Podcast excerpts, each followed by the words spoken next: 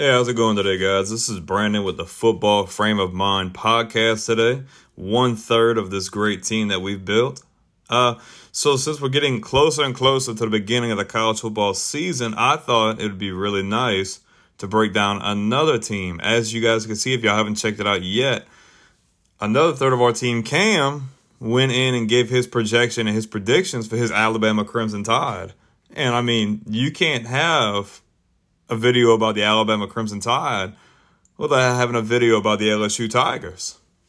Now, if we're looking at LSU this season, obviously, last year was a year of really establishing a culture and trying to uh, dig ourselves out of the rut that was built by Ed Orgeron before his departure. Uh, really weren't projected to do that much last year. Uh, Brian Kelly was going into year one. A lot of our roster was assembled through the transfer portal. Obviously, it still has some very talented players, but I mean, last year we uh, definitely outplayed expectations. We won the SEC West and found our way competing against Georgia in the SEC title game. Now, obviously, some of those games that didn't go our way should have, but I mean, look, it was a really good first year. And I mean, this year we're looking for more. I'm talking playoff picture, maybe national title picture. I mean, let's just take a look at this schedule for one. We'll just run through some of the games, okay? So obviously, week one is the one everybody's talking about. Uh, it's LSU, Florida State in Orlando. Big hype, big game. The outcome of this game could really determine how things, the dominoes are going to fall for the rest of the season. Then you go into week two. You've got Grambling State going to LSU not much to talk about there. Uh, week three is probably a very underrated matchup when LSU has to travel to Mississippi State to duel against Will Rogers and that high powered air raid offense. Now, I don't know if they're going to have the same kind of offense now that Mike Leach is gone or rest his soul, but I think it'll still be a really good matchup for sure. You go to the fourth game, we've got Arkansas traveling to Baton Rouge to take on LSU as well. After that, LSU goes back on the road to Ole Miss and then after that goes on the road to Missouri. Two winnable games for sure, but don't no pushovers there. Uh, after that, you've got two straight home games as the Auburn Tigers travel to Baton Rouge, and then Army, very unusual opponent. We don't usually play them. They're coming to Baton Rouge as well. But everybody is looking for this next game, and it's LSU playing Alabama in Tuscaloosa. Probably the most important, if not the most important game on the schedule all year. We're going to delve more further into it, but definitely a big game to watch. After that, we finish our season on a three game homestand as the Florida Gators travel to Baton Rouge to take us on. After that, it'll be Georgia State. And then the last game of the regular season in Death Valley will be the Texas A&M Aggies taking on the LSU Tigers. Now, obviously, that's a lot to unfold, a lot to unravel. Uh, if you guys haven't watched our projection video, then I would definitely check that out. But I have high expectations of LSU, not just because I'm a homer, not just because that's my team.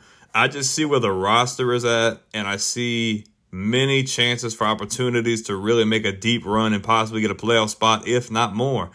My projection video, I've got LSU coming out of the West, winning the SEC championship, finding their way into the playoff, and I've got them beating Michigan in the national championship. Now, I don't know if that's fully going to happen, but I'm going to stand by my projection.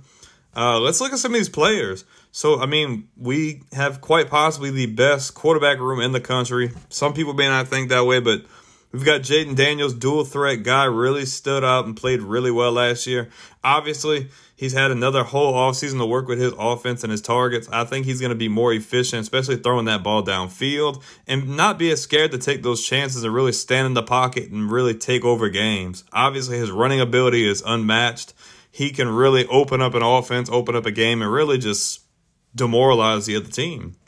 Our backup quarterback, Garrett Nussmeier, uh, you guys seen in the SEC title game. Guy's got an arm. The guy's a gunslinger. Guy's not afraid to get in there and make throws, get out of the pocket, do what he has to do. He's got a bright future for sure. Man, our running back room is looking very interesting. So last year we were really plagued in the running back room with injuries. We bring back Noah Cain. Obviously, you know, he transferred in from Penn State last year. Josh Williams, a walk-on tailback from a few years ago, really handled a lot of the workload last year. He did really well. Uh, John Emery, he's had on and off academic issues, but the talent obviously is un- unmatched. I mean, he's really good when he's actually able to be on the field. But probably the most interesting player in this position group has got to be Diggs. the transfer from Notre Dame. I mean, he played under Brian Kelly in, during his tenure, and he's transferred in to really help secure this running back room. The guy can catch, the guy can block. He can, he's a hell of a runner.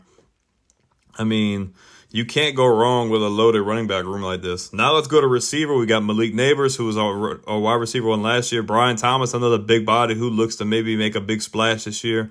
Kyren Lacy comes back, and Chris Hilton. Uh, our tight end room, we've got a lot of upcoming freshmen. But Mason Taylor, true freshman last year, stood out and made a major impact, especially in that game against Alabama. Him catching that two point conversion to win the game. Uh, our offensive line has got to be, if not the best offensive line in the SEC. Guys with like Will Campbell at tackle, Garrett Dellinger, Charles Turner, Miles Frazier, and Emery Jones finding out that really highly tuned offensive line. If I'm just going to go to defense, I'm not going to go through every position group, but guys that like I feel like are obviously really good. Mason Smith, very solid defensive tackle. Mekhi Wingo, also really good defensive tackle. Uh, defensive end Sai'vion Jones is really good as well. But anybody, when they're talking about LSU's defense, they obviously know who Harold Perkins is. Guy is a straight monster. He is a menace. Uh, they're looking at playing him in the inside, at the inside linebacker spot, but also shifting him on edge and outside linebacker as well. Being able to play in pass coverage and being able to blitz the quarterback is a very valuable asset. Uh, we had got another really good transfer, Omar Speights from Oregon State in that linebacking group. I think he's going to be really solid and really good for us as well. Uh, the only real thing that's of a concern is our, our, secondary. We have good players in the secondary, but it is a, up for question because our depth uh, we've had some issues with some players, with injuries, things of that matter. We have good players in the secondary, just don't have the depth there, and that's especially when you're going back to that Florida State game that kind of people are concerned about is oh well is LSU going to be solid in the secondary? Can they defend the pass with Jordan Travis? Can they?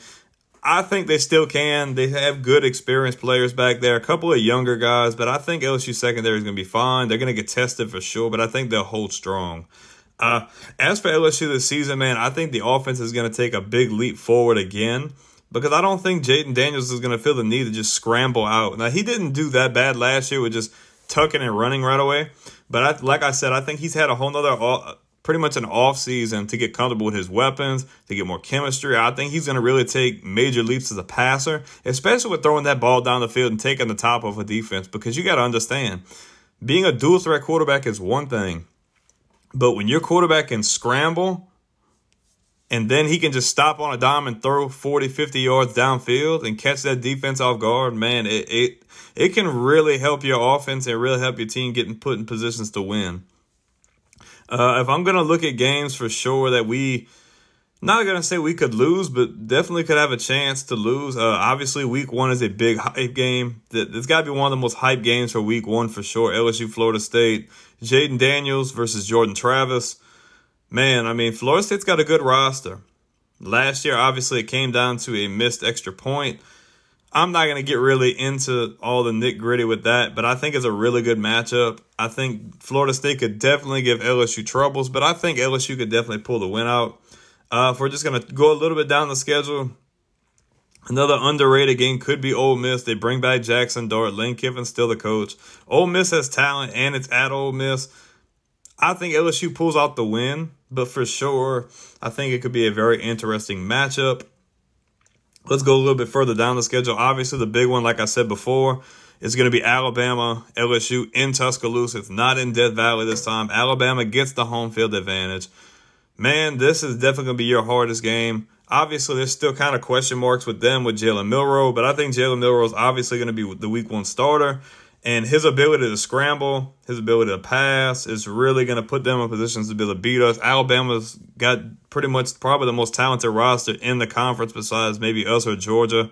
Uh, they've got Nick Saban as a coach.